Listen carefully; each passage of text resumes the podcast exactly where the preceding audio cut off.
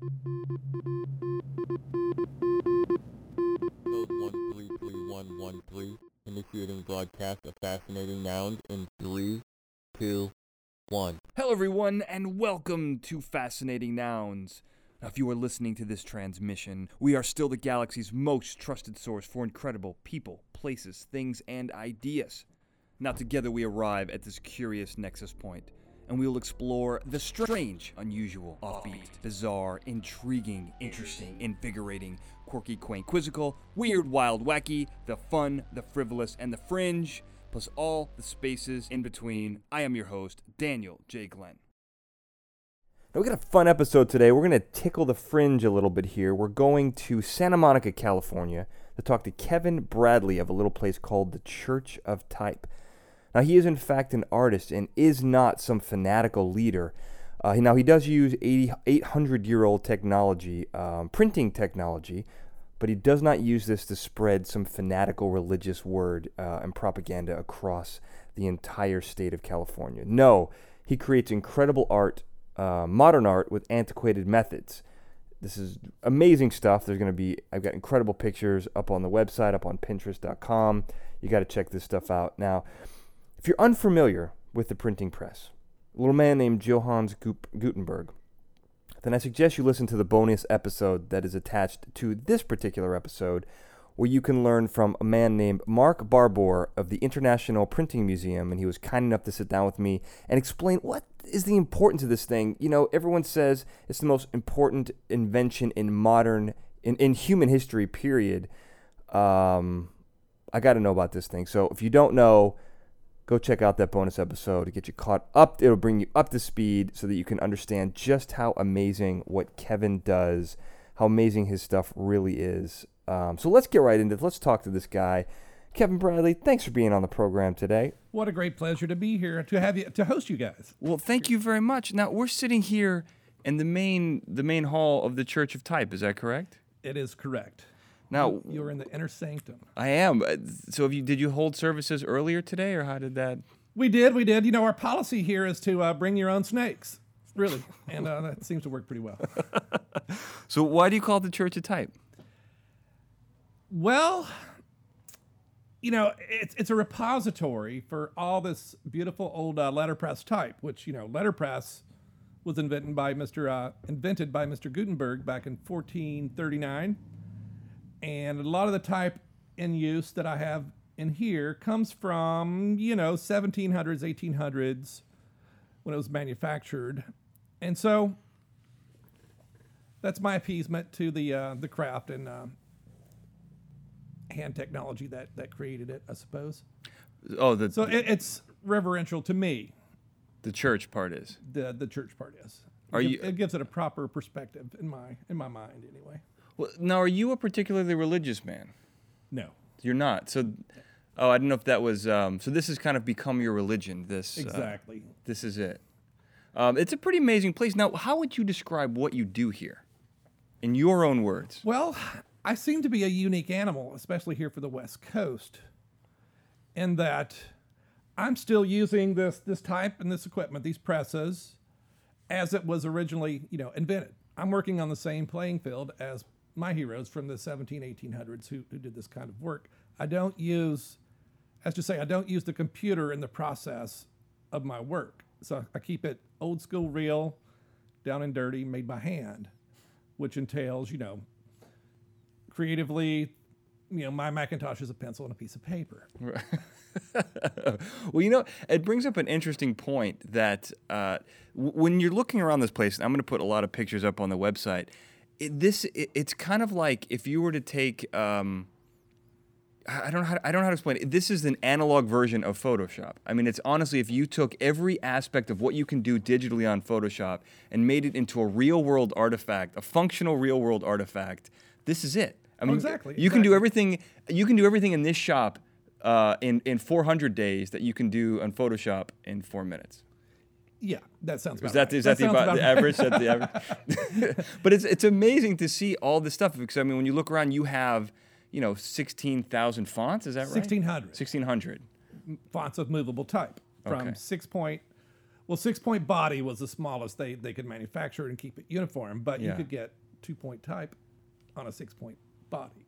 That, so inc- that's incredibly tiny. You know, it takes you have to wear magnifying glasses to see. Right. It's like doing surgery. You remember that game Operation? Very much. Of course. You know, gravity is a bitch. We say that.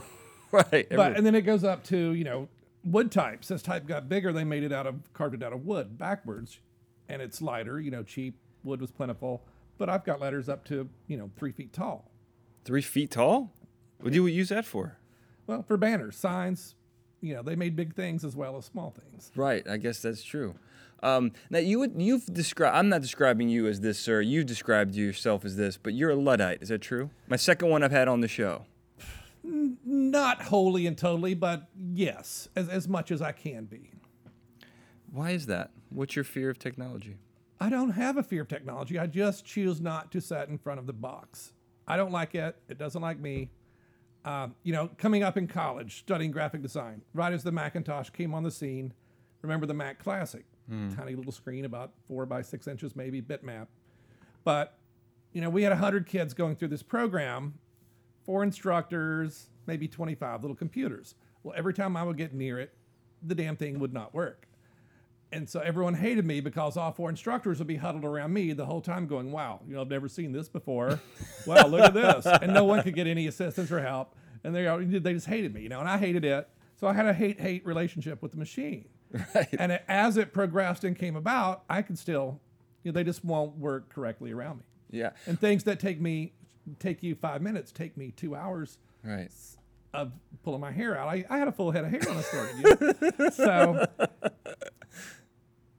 It got and, and plus, w- when the computer came out, especially as a young designer coming up, you know, everybody had the same bag of tricks. Mm-hmm. Uh, you sat down in front of the box with no ideas, and that's pretty quickly everyone went that way. But you're playing, you know, and, and constructing, whatever. But everything in the end of the day, the machine swallowed a lot of who you are. It was hard to to find yourself through that device. And I don't care, you know, how great of an artist you are, there's no human interaction between a pixel. A pixel's, a, a, you know, a pixel. Yeah. So I didn't much care for it, and so I, I was looking to move away from it early in my career. So then I went through uh, the fine art painting program, and that allowed me the freedom of color and and you know movement, making a mess, and finding out what art was outside of that those constraints of being a designer. And I fell in love with that, and and it was really great. And then afterwards, as I finished that portion up, I found the, the printmaking department, and there was an old letterpress back in the corner covered in dust. And I fished that thing out and cleaned it off.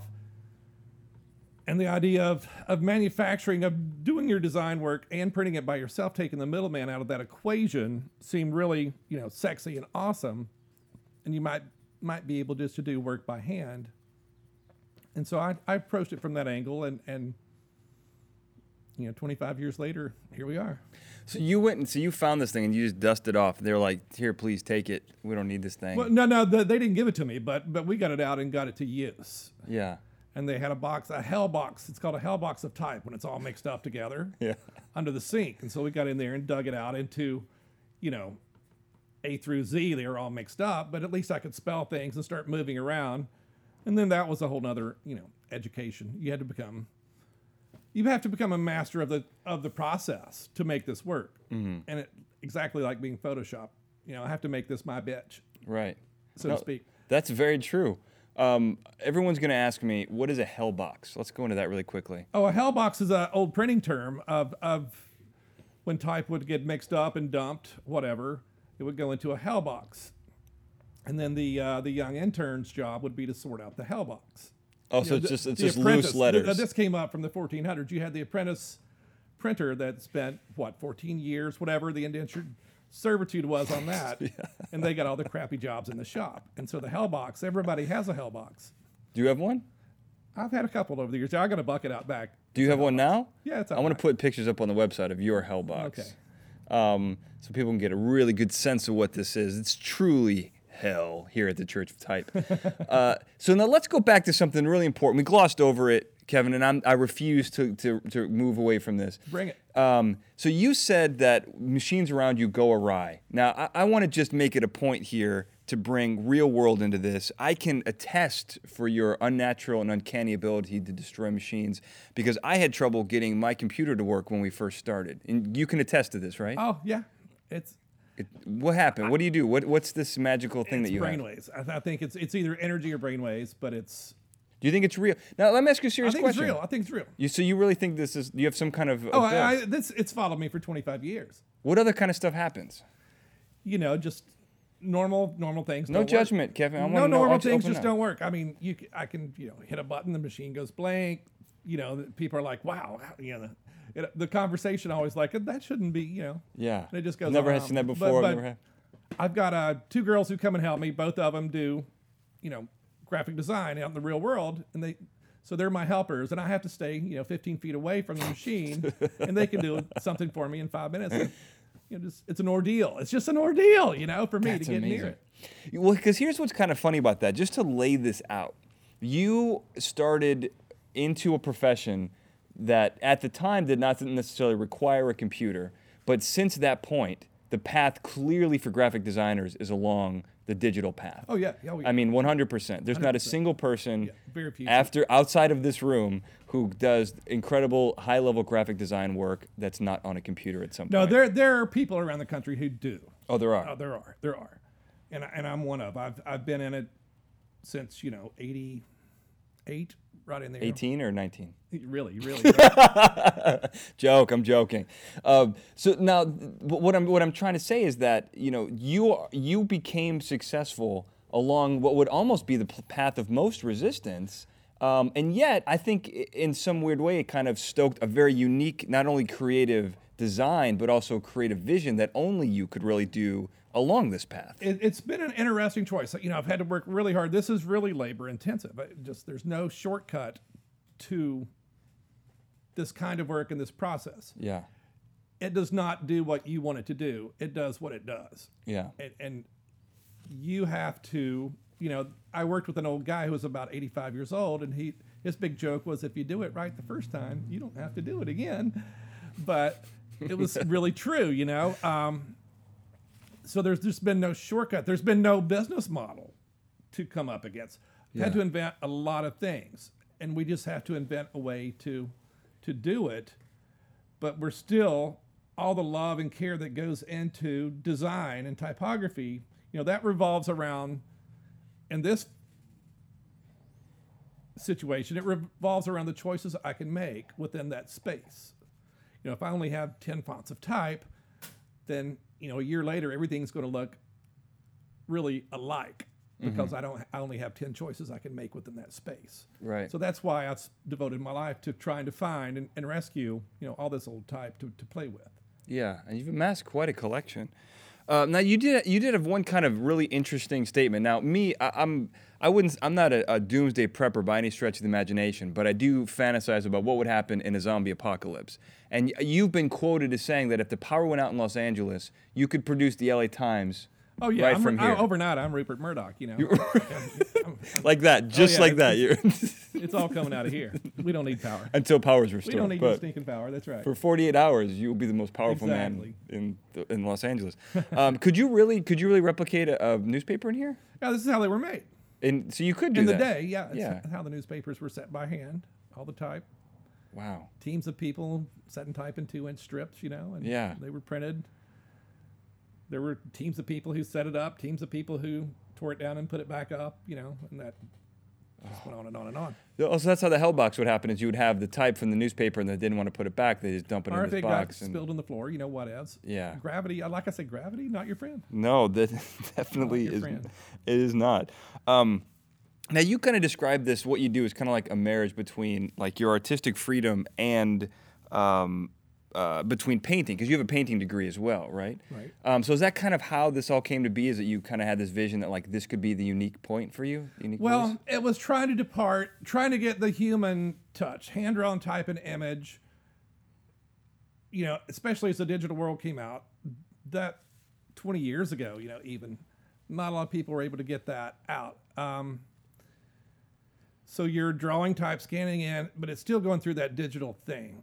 So this was just a beautifully direct method that was feasible and doable. And somehow I've st- stuck with it all these years. And I'm able to, you know, I've had to acquire the skill set to do it as well, but to make anything I want. And, you know, I work within a grid. Letterpress basically is a grid system, points and picas and things. It's like Tetris. Things mm. fit together and you stamp it. So you have to learn to deny the grid. So I'm, you know, I had to become Neo and the uh, Matrix and operate outside of that system. And, and I've been able to do that pretty successfully. And that's by drawing and carving straight into blocks again, you know, type an image to make it move and seeing and become full color. And now that I'm making uh, fine art with it, I'm completely denying the grid. I'm denying the letter form and, and using it in a different method. Right. Um, now you you compared yourself to Neo. Now he saved the, the the world. Do you think that that's in your future as well? No. Okay. Honestly, no. I wanted you to say yes. But you know, we do what we can. Hey, we do what we can. You don't know. We, we do what we can on a daily basis. That's all we can do. You don't know. We have to be very prolific to survive. And, and so publish or perish, you know, is a mm. real thing for yeah. for young artists and designers. Well, since we're on that path, I was going to get on this later on, but I think this is a good place to do it because you have a lot of um, kind of unique, I mean, because you do obviously a lot of posters. We'll talk about some of the specific stuff. We're going to get into pro wrestling as a, as a, uh, as a little foreshadowing there, but you know, your robot series is kind of what you're talking about where you're using type to create images that have nothing to do with type. Right. Is that kind of what you're saying? Right, right. So how would you describe like your robot series? Awesome. Just super awesome. Period. You know, those came about after after doing this on deadline. You know, plus we work on a deadline, and today in the twentieth century, twenty-first century, whatever century we're in, hell, I can't I don't, I don't remember. But you know, I'm still doing fourteenth century technology in the twentieth century. Overnight, you know, people want this shit by tomorrow, and and somehow I have to make it. I have to design it, create it, make it. Yeah, you're in twenty-first century deadlines, exactly right. And right. So that that's real, and so that creates a lot of stress and, and problems. And I forgot even where I was going with this. What was your original question? Uh, you said the, the robot stuff you did is amazing. I was okay, talking so about the that. robots. I, I had. A, I'm not cutting that part out. I had come out to California to have a sabbatical. I'd never had a vacation. I'd worked my youth away for something like sixteen years straight, no vacation. Oy. So I took six months. I came out, set up in my friend's backyard out here in uh, Santa Monica, and I brought, uh, I called it my mobile meth lab. I hauled a little U-Haul out here from Tennessee full of type, and I made a homemade press in the backyard. But I only brought one letter of each alphabet from, you know, very tiny, one one pica, twelve-point size, up to, you know, two feet tall. So I knew I wanted to play with type. I didn't know where it was going to go. I wanted to, I want, you know, I became a child again in the backyard playing, basically. And so I think my audience now is probably, you know, twelve-year-old kids. Mm-hmm. You know, I, I don't know where it's going, but right. I I started playing with the type form, and I was doing typographical, we'll call them compositions, but just playing with the letter form, and it was moving around. And it's somewhere in that process, I got the idea that I could use the letter to draw with. And started playing with that idea, and then, you know, magically Monsters and Robots just started coming right out of that. And that's hanging myself. I, I think of my main job is, well, I, it's it's a double-sided coin, but one, people hire me to make things, and I do. And on, when I'm left to my own devices, I want to entertain myself. If I can make myself smile or laugh, that's my job. And that has served me well. You know, having a sense of humor in your work, too, has always been one of my fortes. But these things, you know, the, these are as close to painting as I can get in this process because they're one of a kind. And I'm free of the grid, and I can... There's no rule, and you can't mess up a painting. That's rule one. Right. But, so, you know, you just keep printing on it, keep working on it. Eventually, something happens. Well, you know, so you you were, you called yourself, and I, can I, I'm going to quote you here. You said, "I'm the Van Gogh of this shit." And I believe that, but after hearing that description, you're more like the Walter White of this shit. Exactly. And you know, I really, and this is, I'm not blowing smoke anywhere when I say this, but really the paintings that you've done are kind of like an evolution, right? Like you have to, this is such a process that you have to master for years just to do it correctly in the most functional form. much less to take it to an artistic level, requires a mastery that is so high, that requires so much time and effort. Um, but you're there, and I would say that there's very few people who could actually be on that level. So I happen to agree with your Van Gogh statement, sir. Yeah, I may have to cut off it here to sell some of this stuff before it's over. But so they're going to love me when I'm dead, either way.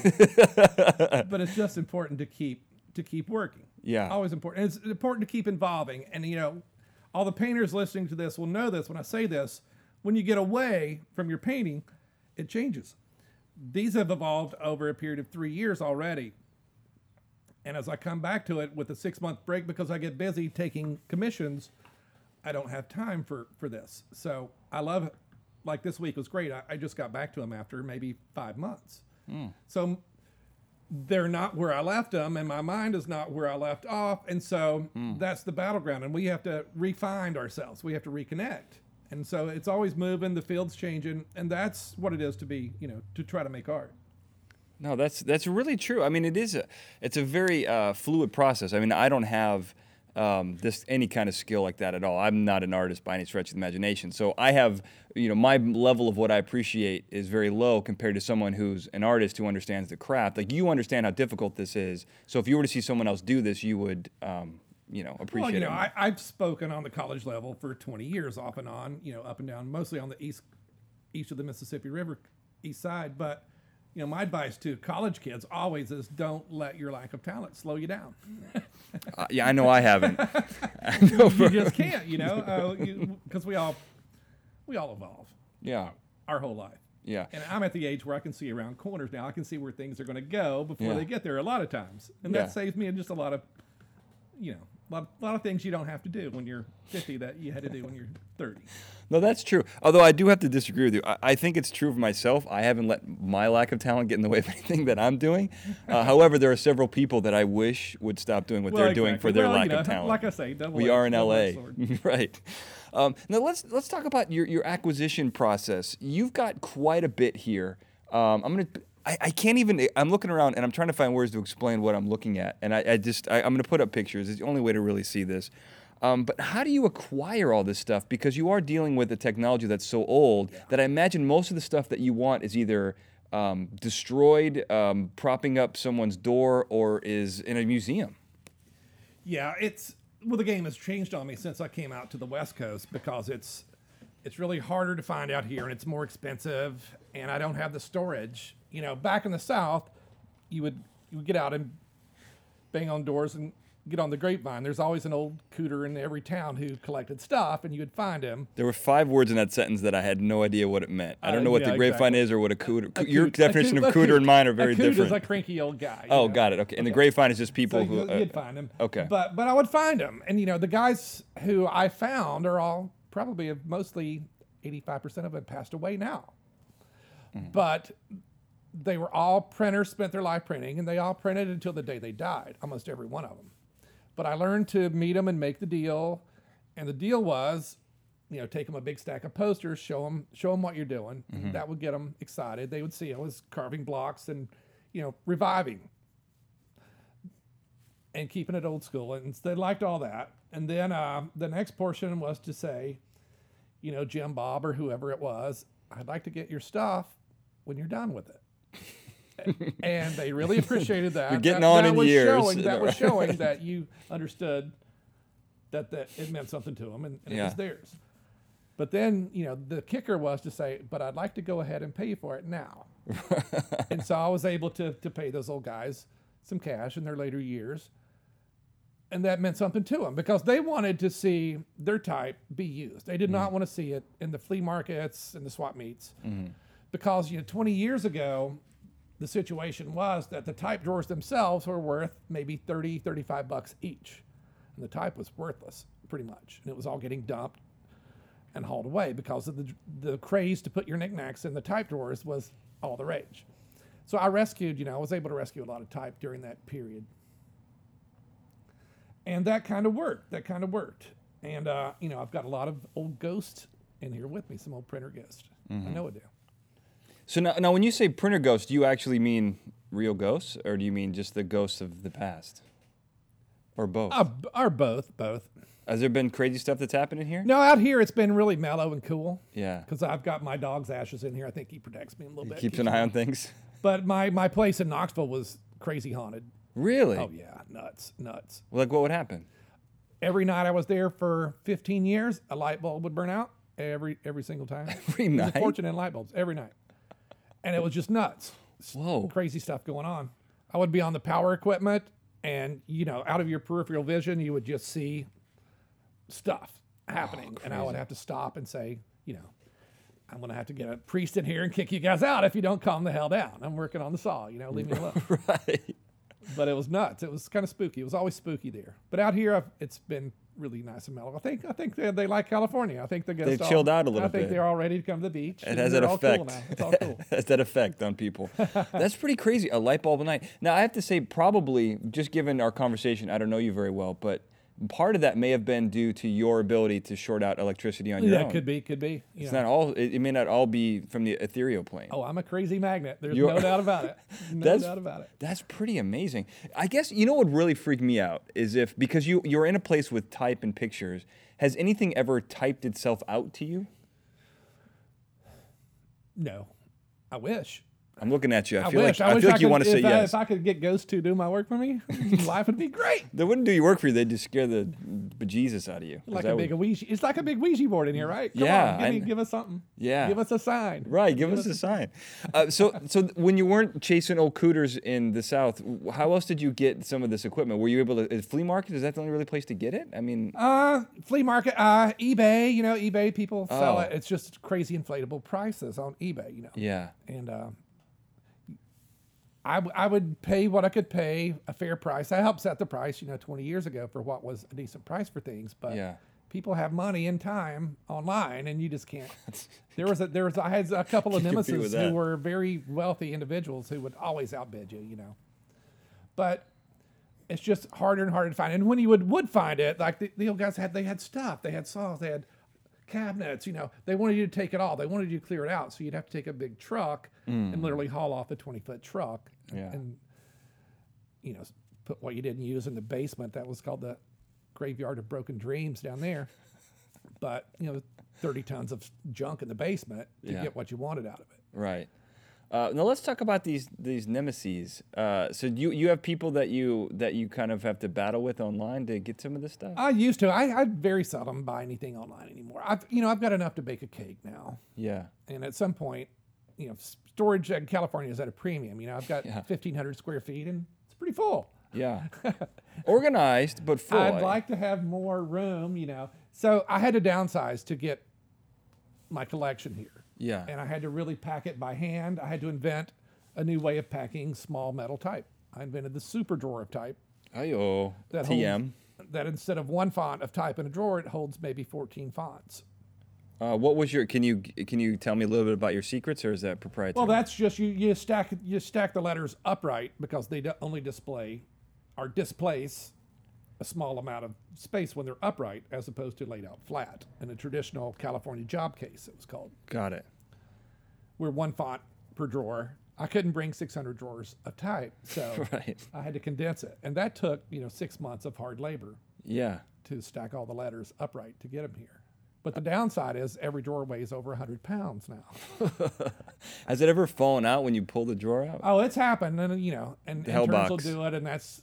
You, you'll hear me say, "Welcome to letterpress." Right. You're not going home till you pick that up. it, sometimes it takes twelve hours for right. a drawer of small type. Yeah. The police ever get called, and you ever had kidnapping charges? charges no, and you know I don't say? have to worry too much around, about thieves coming in and hauling away my stuff. Well, I meant you keeping peer people overnight against their will to put no, type away. No, that's just part of their, you know. It's part of the job. It's part of the deal. All right. Uh, now, here's an interesting question I just thought of while I was sitting here. Are you? Is this particular technology the oldest technology that's currently being used today um, in its almost original form? Is there anything you know, else may, that's maybe close to very well, maybe one of for sure. I mean, if you look at outside of like cooking, obviously, like when the Smithsonian puts out their list of the most important one hundred inventions in the history of the world, Mister Gutenberg rings in about number one. Mm-hmm. So, this is a direct descendant. You know, the machines I use, which are Vandercook proofing presses, you know, uh, back in the day, you had the old iron hand presses where you cranked them sideways and it pressed straight down. And it was great for printing books and type. But I had the cylinder presses, which were all the large, you know, printing companies had them. And they were designed to put your type form on there that you've built and make an impression to see if all the letters print, because all the letters never print. What? So, so you get it, you get it together. If you think you're just going to stand there and ink it up and start printing, yeah, you, you're going to be sadly mistaken. Usually there's ten to twenty letters. You have to physically bump them up. ten to twenty? Oh yeah, this stuff is old. It's been beat. It's beat on for two hundred fifty years. So, so you have to nudge it up with a piece of tape under it until it gets high enough to, you know, actually print. And then once they would get everything printing, they would slide them off of these machines and put them on their big automatic presses and make thousands of them, right? But these machines are great for me because I do small runs, mostly runs of five hundred or less. You know, last month I did a ten thousand poster run, mm-hmm. but top speed maybe one hundred prints an hour on the big press and maybe two hundred prints an hour by hand on this on the smaller press if it's running smoothly. And so every, if it's a four-color piece, that means it goes through the press four times. So, you know, it's just the nuts and bolts of all of that. But it, it's very demanding. And and so that's, you know, those are about nineteen fifties machines.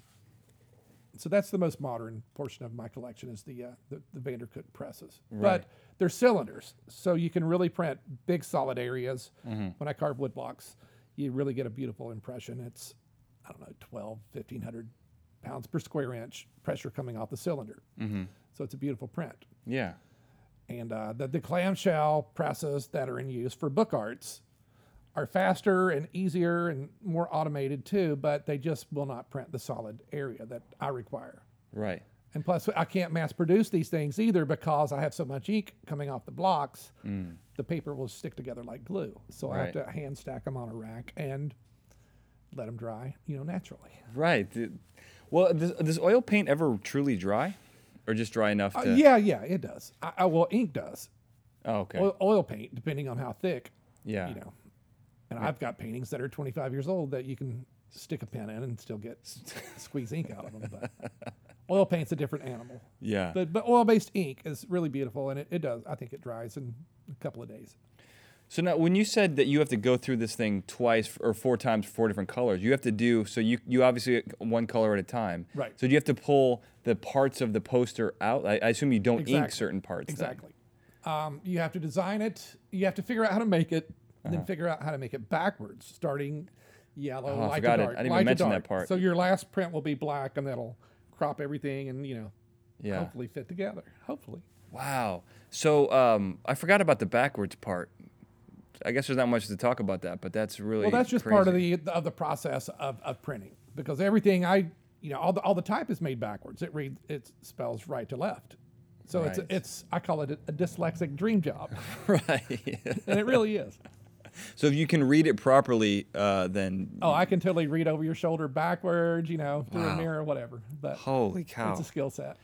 Um, now you've described this as the art for the people. Uh, actually, I, I, as I looked up, I just saw that that's actually on one of your posters. How and that's weird been is my that? slogan for you know twenty-five plus years, and the idea of the idea, you know, being a painter, loved it, beautiful. But you spend all this time, you spend two hundred hours on a painting, which I'm back to doing with these damn robot prints. Mm. But the idea that I could spend that time carving wood blocks and then make ten thousand of them—that's the way to get your art out into the world. And I, I've shipped prints all over the world for you know twenty-five years, so I can mass produce through the machine, but it's still got as much human touch and flavor in it as you can muster. You know, you you control every decision, from letter spacing, letting to type size. You know, you control everything. Mm-hmm. So if you're a if you're inclined to be you know really anally compulsive in any of those areas, it's, sure. it's It's a dream job. This is this is the job. This is the career for you. It totally is. Um, now, you, so basically, what you're saying is, and I'm also stealing this from from something you've already said, but it's contemporary art with antiquated methods. Exactly, exactly. I don't want to be a museum. I don't want to deal with any of that. I love using it in its intended way. But mm-hmm. I'm always trying to make something that lives and breathes in the now, but using the tools and methods of the past to do that. Of the past. The distant past, some would say. Distant past. Sure. Uh, now, let's let's talk about your career for a second. How did you start your career? How did you get into this as a form of financial gain? Well, I'm a terrible businessman, I'll tell you that. I, I, well, when you I've sidestep the computer. I generated a ton of uh, money and art through this, but I didn't yeah. get to keep any of it. So there, there you go. Um, well, I was, I was, you know, stayed in college uh, eight years. And, and during that time, towards the end of it. I, I loved had college, dis- too. I had discovered uh, Hatch Showprint up in Nashville, Tennessee. And mm-hmm. I was in Knoxville, two hundred miles east, about a three-hour drive. And that was the oldest poster shop running. Mm-hmm. Continuously, I think, in America since eighteen seventy-nine, something like that. Mm-hmm. But I would drive up there, you know, leave Knoxville at four a.m., get up there by six, and I'd be like a little squirrel looking in the window, waiting on somebody to come in so I could get in there and check it out. But that place was magic to me, and that's what inspired me to think that, you know, a dream situation for me. So, you know, basically the day I left college, I moved to Nashville and showed up on the doorstep and said, you know, I'm, I'm ready to work. Let's do this. And did they say, we have to hire you uh, first? Yeah, they're like, well, if you can make five posters by end of the day, I'll give you a job, you know, and I had it done before lunch. Like, yeah, I would say you did. I did. Here's ten. And so I want to raise. For, you know, a little over two years, I, I had free reign to do what I wanted there, and it was pretty amazing. Yeah. Education. It was, it was grad school. Yeah. In a lot of ways. Yeah. And so, did you, what did you do with that knowledge? Did you? How long were you there? Just two years? A little over two years. And then I had left and went back to the hills of East Tennessee. Um, picked up a paintbrush again and started painting, making folk art paintings. Type an image on wood, and you'll see, you know, some of these prints came from from those sessions. Mm. And uh, I would paint all night, every night for about six months, making uh, crazy, you know, country music inspired folk art, really. Coming out of the South down there, and a lot of my heroes, where I had done my research while I was in Nashville, was all about that, and that's where it, that's where it started. And I got the idea to learn how to draw and paint type and image with the intention of bringing it back to, you know, letterpress. So I had to deny, you know, values. So it was all hard edge, hard shape, color shifts. So I had to invent, you know, new vocabulary and a new way to do this. So when I started up a new poster shop, you know, a year later, I had a body of work to cut into blocks and, and hit, the, hit the ground running with it. Yeah. And that really got people excited because nobody was doing it back in ninety-six, ninety-seven. Because you were kind of making like funny posters to sell. Yeah. It's kind of like analog memes in a yeah, way. Yeah, yeah, yeah. Where you have to actually pay someone to give it to them instead of just sending it in exactly. an email or Instagram. And, you know, I could make a thousand of them instead of one. Right. And I built, a, you know, an empire on twenty dollars posters. Yeah. You know. An empire. I like that. I, I built my empire. Empire on twenty dollars posters. And that was the idea of art for the people, because then you could mass produce it. Yeah. And, and you had a body of work. And then you could, you know, then you could produce work, and people could hire you to make five thousand, ten thousand posters. Yeah, and, but you, you had to, you know, I had to reinvent, and I consider it making prototypes. I'm always making prototypes with my artwork, even because people haven't seen this in a hundred years. They have, they think it's silk screen. They have no idea mm-hmm. that it's even someone's even doing it. So you make crazy stuff, mix color, to, you know, and just go nuts. Have fun with it, but it, it would attract people, clients. And I would get more work from that too. So it was just a lot of reinventing, you know, the wheel everywhere you turn. Yeah, almost almost literally. Because this plus it's a school of hard knocks, and there's no pricing structure. You had to invent all that. Yeah. And you end up at the end of the day, you end up giving away the design to charge for the printing or, or whatever. And, mm. and I'm up against that here in California because people don't care. They don't care how much I bleed for this. They just want it tomorrow. They want it tomorrow. I, I care, Kevin. And that's, that's you know, what we, we live amongst, because it's the modern age. Yeah. And we have to deal with that. Yeah. No, that's that's very true. You said, you know, Gutenberg ushered in the Renaissance, basically, with, with mass production of, of printed well, it, material. Well, it, it changed humanity because books, till that point, were, you know, hand yeah. scribed by monks for the most part, yeah, and illuminated manuscripts and whatnot, but allowed, you know, mom and pop to have a book in their hand, yeah, a Bible. And very similarly, with your twenty dollars posters, you built a similar empire in a way. In a way. In a way. I mean, it's very close. And you are, you mentioned you're the last descendant of Gutenberg. Um, actually, I said that. You said you're a descendant of Gutenberg. I, I kicked it up a notch and said you're the last descendant of Gutenberg. Uh, do you, are you training anyone to do this, or do you, because this can't possibly I, die over, after seven hundred no, over years. The, over the year, well, it, it was, there was, it was You're dying. Like a monk. Yeah, twenty years ago, it was dying. And, yeah. and, and there was not a lot of it coming out. Yeah. There was a handful of guys, you, you know, keeping it, keeping it going. But I trained an army in twenty years, and, and probably eight or ten of my kids have their own shops now, scattered oh, about, great. Even one in Mexico City. Hmm. So we, we helped bring it back. Uh, we, we, we spoke on the college scene for a long time through the A I G A, which is American Institute of Graphic Arts, which was, that's the church for, for designers, and um, college programs.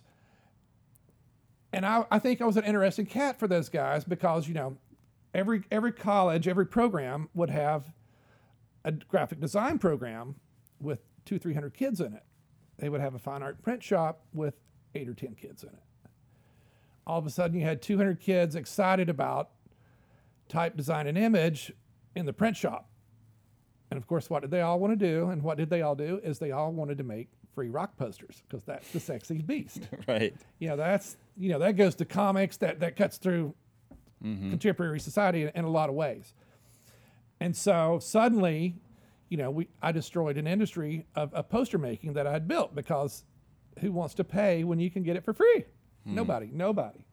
I and those don't. Kids have a million dollar facility to work in, and they're making lithographs, they're making etching, silkscreen, you know, letterpress, they're making it all and doing really, really top quality work. But that's a cannibalistic endeavor, because they, you know, it destroyed the poster business for me. So I had to find other avenues to to pay the bills and, and make work. And you fall back on fine art and advertising and your design and all that. So you, I, I could do that. I, c- I can roll roll and flow with it all. But these kids, you know, they're they're in the print shop for two years making free posters. They're cool. They get out of school. Then what do they do?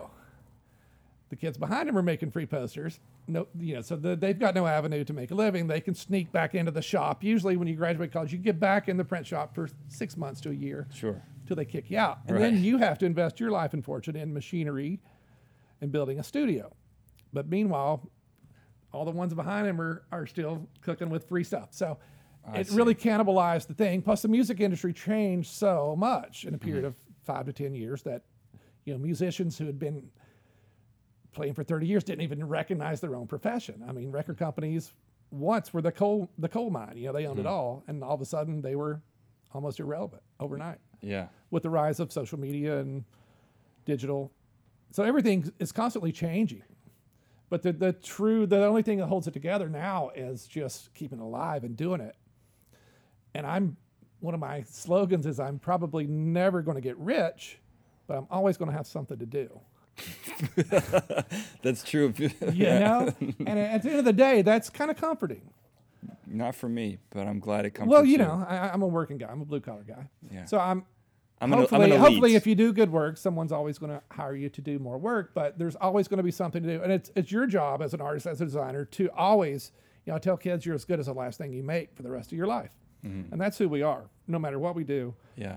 That's how how it rolls. And if we're, you, you do shitty work, then eventually you won't get to do. People won't pay you to do it. So yeah, but eventually, not after one, you know, one bomb doesn't. Trust me. No, exactly. One bomb no, doesn't no, keep exactly. you out of the exactly. film industry. No, exactly, exactly. Uh, that I can attest no. to. You you have to risk killing it to save it, and I, I get it. I get it. That took a dark turn. And and, and yeah, we we um we we're as good as what we do, and sometimes, you know, it sucks for all the wrong reasons. We put all the love and soul and heart we can into everything we make. Yeah. Mostly we win, but you know, it's a, the good fight. It's the good fight. Yeah. No, it is. It is a good fight. Um, and speaking of good fights, one of the cool things that you do all the time is, one of the, not all the time, but one of your specialties is fighting posters, boxing posters, pro wrestling posters. These are great. They look like, you know, ones from the fifties and sixties. Yeah. They're the amazing replicas. Oh, it's how, well, they're not replicas, but it's how they were all made. It's the process. And, oh. You know, you see any boxing movie, a gym's going to be full of old, beautiful yeah, yeah. posters. That's what it was meant to do. Yeah. Live and breathe. I think, you know, what happened to it back, you know, probably fifties, sixties, seventies, there were still some big shops able to crank that stuff out. But what happened was, you know, the technology, the posters started getting slicker and this and that, but they, they lost a lot of all that character they had. Um, what happened to letterpress and the job shops? I had one of the guys come visit me from, uh, he's from up in Indiana, the big poster company up there that made a lot of the posters out of Chicago. And there, and there were five or six big shops back in the day. It's where Vandercook is made, by the way, Chicago, Illinois. Shout out. Shout out. I love Chicago.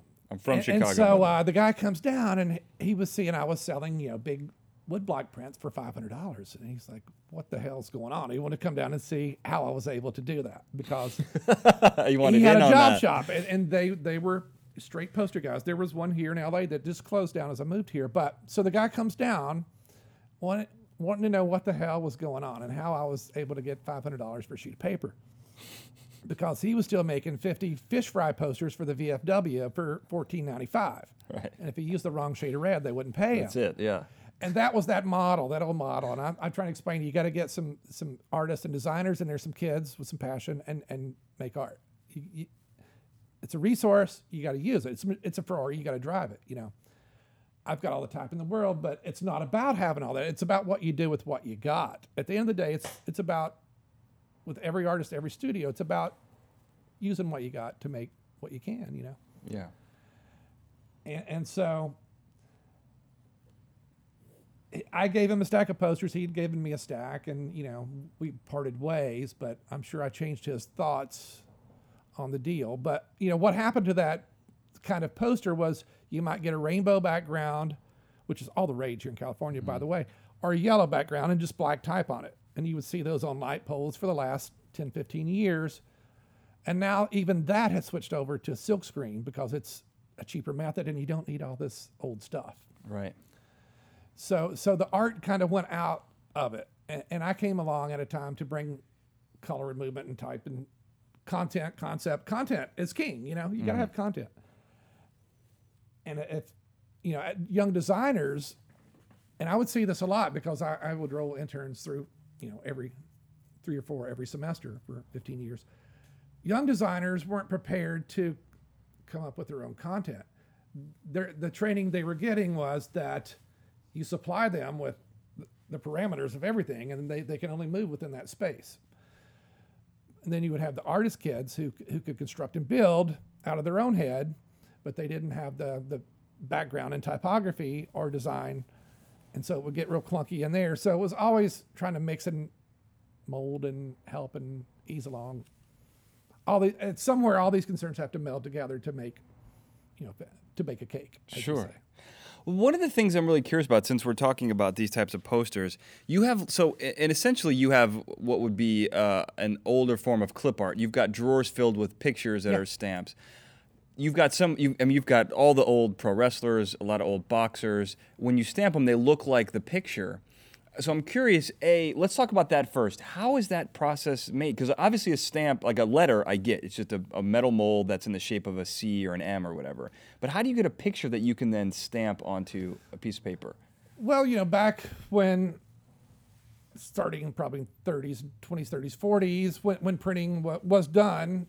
You know, magazines, Life magazine, they were there. All that stuff was once probably letterpress, a lot of it. Mm-hmm. But photo engraving, uh, there were photo engraving shops, there were engraving houses. And if you needed your logo onto a cut or a photograph, you would send it off to these guys. They they would develop it onto the metal photographic process and then etch it with acid with a dot screen pattern.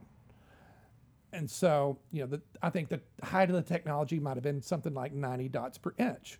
It's a very fine dot, and, and you don't want to deal with it because they clog up, you know, the pain in the ass. You want about sixty dots per inch. It prints a lot easier. But it's low tech compared to a magazine today is, what, twenty-eight hundred D P I. Mm-hmm. Incredible clarity that otherwise wouldn't exist. But these guys were incredible craftsmen. They could separate the colors of the photographs and make four different plates that you printed on top of each other. It would print, you know, super beautiful. So it, it was an art form, uh, just a, a lost process, I suppose, today. And there's still one day, A and G Engraving. Hey, guys. Love you guys. Shout out. Who, shout out. Who uh, will still make printing plates and, and whatnot for all the printers left in L A. Now, if you don't have... So some of the stuff you actually can whittle out of wood blocks, right? Have right. you done that? How, how does that work? Do you draw oh, well, it on... it's you know, very basic. I mean, that you know, wood block printing goes back to, what, China and Japan and, and Asia and... Uh, sure. I'm going to take your word old, on it. Way older than Gutenberg, you know, a thousand yeah. years pre him. But the, wood, the idea of wood block carving, what you carve away prints white and what you leave prints black. And then if you're doing color work, then you need a separate block for each color, but... And then all the decisions are the artist. I mean, if you, you can print red over blue and make purple, you know, you got the color wheel involved there. And mm-hmm. so you got all those decisions, but still that's that's a hand endeavor. And I still offer that service too. So you do carve these things out of wood? Yeah. So that so very similar to whittling. Like you've got to be, it's, yeah, it's a fine totally. craftsmanship. You're just, you're just whittling. You're whittling. You're just whittling. That's nothing to it. Making sawdust. uh, no, no, no. And it's really cool. And that's really unique. And I love the texture of wood. And wood demands patience. And wood is, you know, it's that's another son of a gun. You can't rush it, and you have to abide by the the laws of the process. So now, now tell me about Storytree. Yeah, my Storytree series came yeah. about back in the heyday of, of my previous big shop. Uh, I'd be home every night carving wood blocks to print the next day. So I'd go from, you know, basically we play music all day in the studio, fifteen hours a day, to, uh, you know, work work too. And that's, that's you know, that's a part of the creative process too. You got to have some music. Mm-hmm. But at night, I'd go home in my studio and I would have, I had a T V in the corner and I might, I was started, uh, I got hooked on the Rockford Files, all-time favorite T V show. Mm-hmm. And everything I knew about L A came from watching that.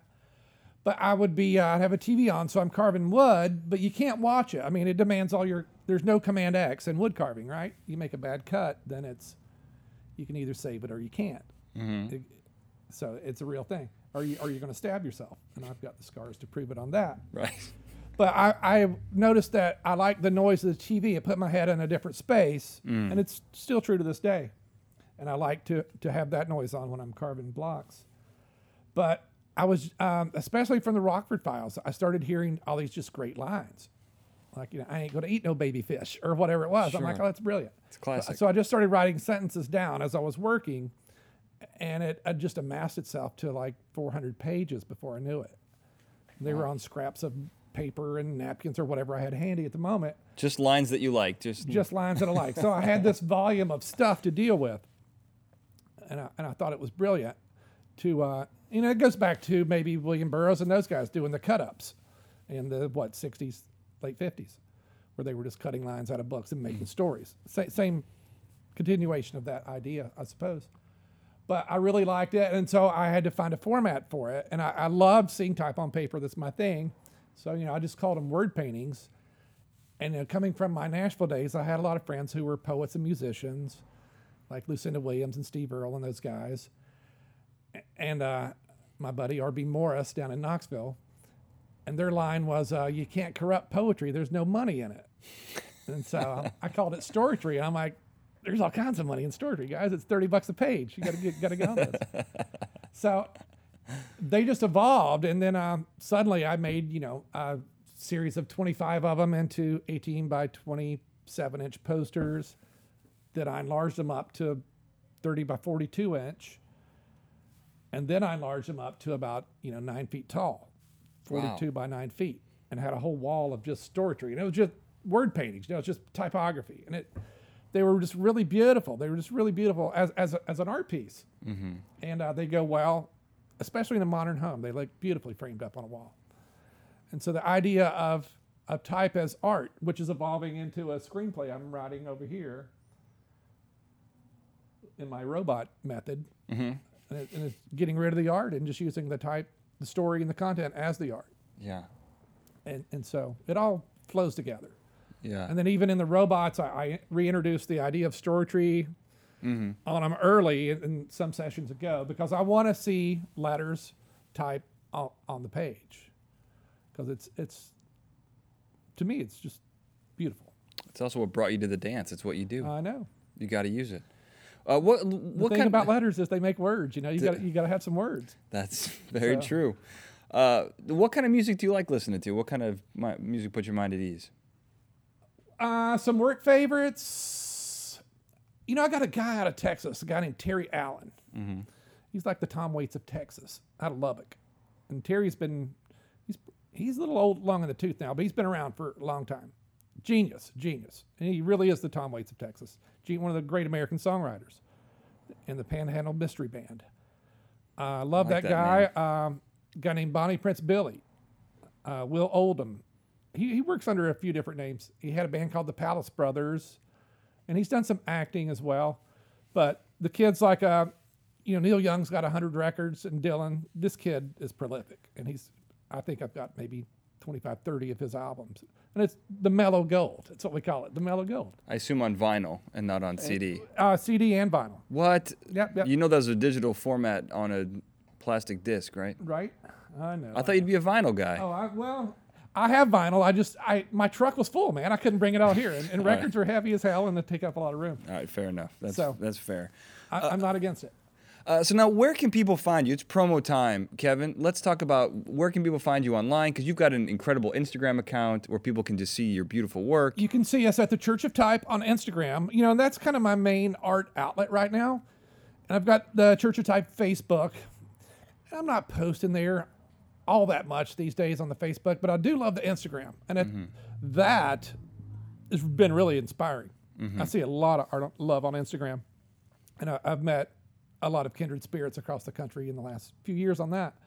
Uh, we have a beautiful working retail print shop here in the city of Santa Monica, California at thirty-two fifteen Pico Boulevard. And uh, we're open seven days a week for the most part. You know, I hang out here and uh, hold court and people come see me. It's awesome. Seven so if you're in the neighborhood, come on down. There you go. Church of Type. Uh, do you pass the basket around when people are here to get a little bit of that uh, scratch? No, but like I'll, a, you know, I try to sell you a poster while you're here. That's I do that. Same in a thing. Subtle way. Yeah, same thing. But I have a very low pressure sales approach too. So come it's on true. in. We'll give you a cup of coffee, whatever it takes. um, well, Kevin, thank you so much for sitting down with me, man. I really appreciate hey, it. This has pleasure, been incredible. Man. This is beautiful to share. This is what great we do. Stuff. You know? We're, I'm a hermit. We're hermits in here, and, and we yeah. don't get out much. So. You're v- way more um, sociable than most hermits that I've encountered. You know, because the most when I think of hermit, I think of old cooters from the South exactly. with, with type in their basement. But that's not you, man. Well, I've still got a little time to be that grumpy old guy. You got that's time. Where that's coming. That's coming. that's that's the trajectory. All right, Kevin, thanks for being hey, on the show, pleasure. man. Thanks, you guys. All right, thanks to everyone for listening. Have a good night. Fascinating Nouns is a Glencoe production and is produced by me, Daniel J. Glenn. The Fascinating Nouns introduction was produced by Daniel J. Glenn and E. A. Barrientos, with music and sound design written and performed by E. A. Barrientos. You can check me out on the web at fascinating nouns dot com and find all the social media links at the bottom of the page. Twitter is at fascinatingnoun, that's singular. Pinterest dot com, where you can find all sorts of boards from every show that I've done. Pinterest dot com back, backslash fascinating noun. That's the singular world. The plural world will look at fa- uh, Facebook. Facebook dot com backslash fascinating nouns will also give you everything that we're talking about here, uh, keep you up to date on the new episodes. And if you like being up to date on everything that I'm doing, at the bottom of the page, you'll also find a newsletter you can be a part of. And let's not forget the Instagram feed uh, at the Daniel J. Glenn, so you can check out not only this but other all the other projects that I'm working on. And to top it all off, I have supplemental material both for this episode and for past episodes. You can check out the YouTube link at the bottom of the page and check everything out there. Thanks for listening. End of transmission.